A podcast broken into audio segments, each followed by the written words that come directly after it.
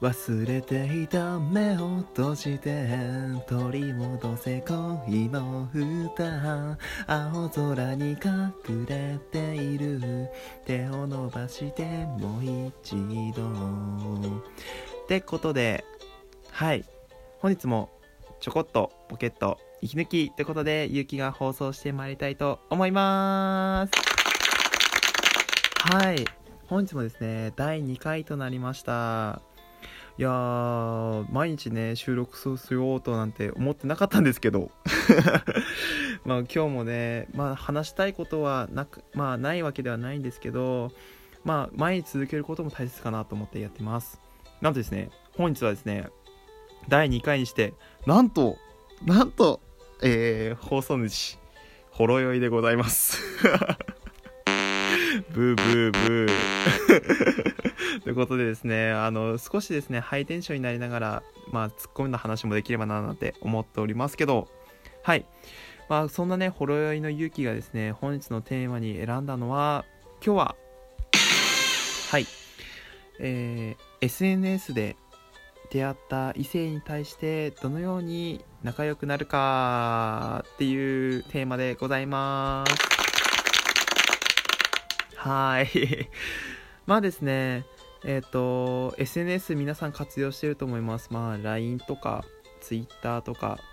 えー、Instagram、Facebook っていう感じで、いろんな情報を公開して、いろんな、えっ、ー、と、友達と出会ったと思うんですけど、まあ、最初はですね、皆さん、あの、顔も名前も知らない状態から、仲良くなってって、顔を知って名前を知って性格を知って人柄を知って好きになるみたいな感じのことを続けている方もいるんじゃないでしょうか。自分もですねえー、っとまあ、ポケモンに限った話ではないんですけどポケモン趣味アカを作って4年5年経ちますとえー、っと同じ趣味の人同じ気の合う人同じ気の合う、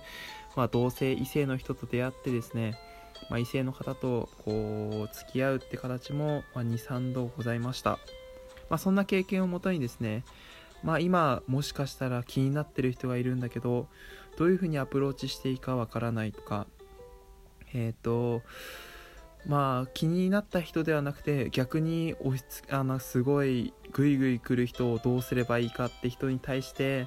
まあ気になってる人がどのようにアプローチしてるかなっていうことを、まあ、知れたら一つの対策、まあ、対応になるかななんて思いながら話していきたいと思います。えまずはですね、えっ、ー、と、まずこのご時世ですけど、まあ、アニメとか、えっ、ー、と、オタクの趣味っていうのは、皆さん公開しないもので、そういうものの趣味を、えっ、ー、と、共感できる人にえー、日常生活で出会うっていうのはなかなか難しいものがございます。なのでこのような SNS を使うことによってな簡単にね出会えるっていうのはすごい今いい時代なのかななんて思うんですけどまあ皆さんどうなんですかね。自分はいいとは思うんですけどはい、えー、その中でですね気になってる人がいたらまずは絡むことですね。臆せずにですね、えっ、ー、と、ツイッターとかだと、えー、ファボとか、リプライとかを送ることによって、まあ、いつもこの人見てくれてるなとか、いつもこの人おはようって送ってくれるなとかっていうふうに思ってくれるだけでも、一つ、えっ、と、その人に対して、えっ、と、あな、その人に対してあなたへの気づきができるわけで、そういうようなことを気づきを増やしていくことが、まあ、恋愛につながるとは思うんですよね。あとはですね、えっと、その共通の趣味のイベントに誘うもしくは一緒に写真を撮るってことが大切かもしれないです。えー、自分もですね、えっ、と、まあ、気になってる人っていうか、まあ、仲良くしてる人がですね、近くに住んでいて、そして、えっ、と、まあ、その近くの中継点ぐらいでですね、イベントがあるってことで、まあ、もしその人がいなかったら一緒に行きますかみたいな感じで誘って、え、意気投合して付き合ったっていう過去もございます。そういうふうに、まあ、イベントっていうのは一つの大きな、はいまあ分岐点ですよね、まあ、そこで好印象を持たれるまたはまあもうこの人とは関わりたくないと思われるかどうかはまあその人の技量なんですけどはい、そういう風にねあのイベントに誘ってみるっていうのも一つの手だと思います。あとはですね言葉を交わすことですね。はい。リプライえっ、とまたは反応とか。あとはですね声を交わすってことですね。まあちょっとそのなんだろう。例えばイベントに一緒に行きませんかって言ってそのイベントに行くためにちょっと計画立てるんでまあ長い文面だとめんどくさいんで電話しませんかとかちょっとスカイプ教えていただけませんかぐらいだと軽いノリになりますよね。はい。そんな感じで言葉を交わしてって連絡連絡先を知って後で仲良くなった時に今日ちょっと電話してもいいかなとかあとはあの気軽にねえっ、ー、と相手と個別の連絡を取れる手段になりますので皆さんそんな感じでえっ、ー、と連絡先を交換できるとねあの異性と近く距離が近くなるかななんて思います。はい、まあ、自分はねこんな感じでえー、っとこんなまあ手段っていうか方法を使ってですねあのー、いろんな方と付き合いって まあいろんなあの 苦しい出会いも苦しいメンヘラみたいな、えー、っと方に追い回されたりっていう経験もあるんですけど あるんですけどまあそんな感じでねえー、っといろんな方に出会えるとまあ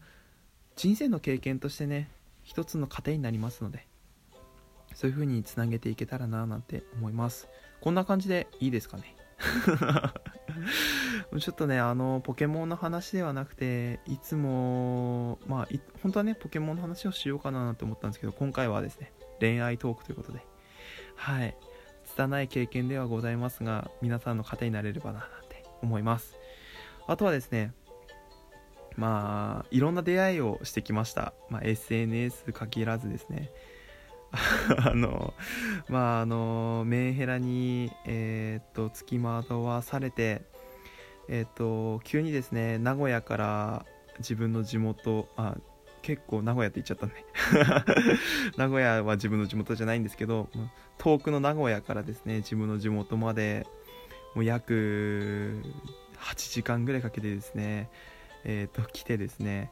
あの実家に泊めてっていうようなあの女性の方と出会ったりですね。あとはですねえっ、ー、とまああの塾講師をしていたがために、まあ、いけない恋愛もまあそこそこしてきてはいるのでそんな話もねいつかできればなーなんて思います。はい。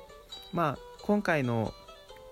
えーと、放送を聞いてですね、まあ、ご意見、ご要望、もしくはこんな話題をしてほしい、こんな話題、こういうふうな疑問に対して、ゆうきさんどう思ってますかみたいな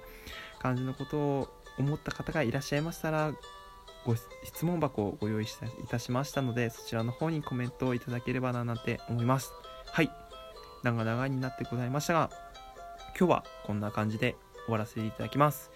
えー、ここまで聞いていただ聞いていただいた方々、本当にありがとうございます。え BGM はですね、えっ、ー、と、猫の恩返し、風になるアコースティックバージョンという感じで送らせていただきました。はい。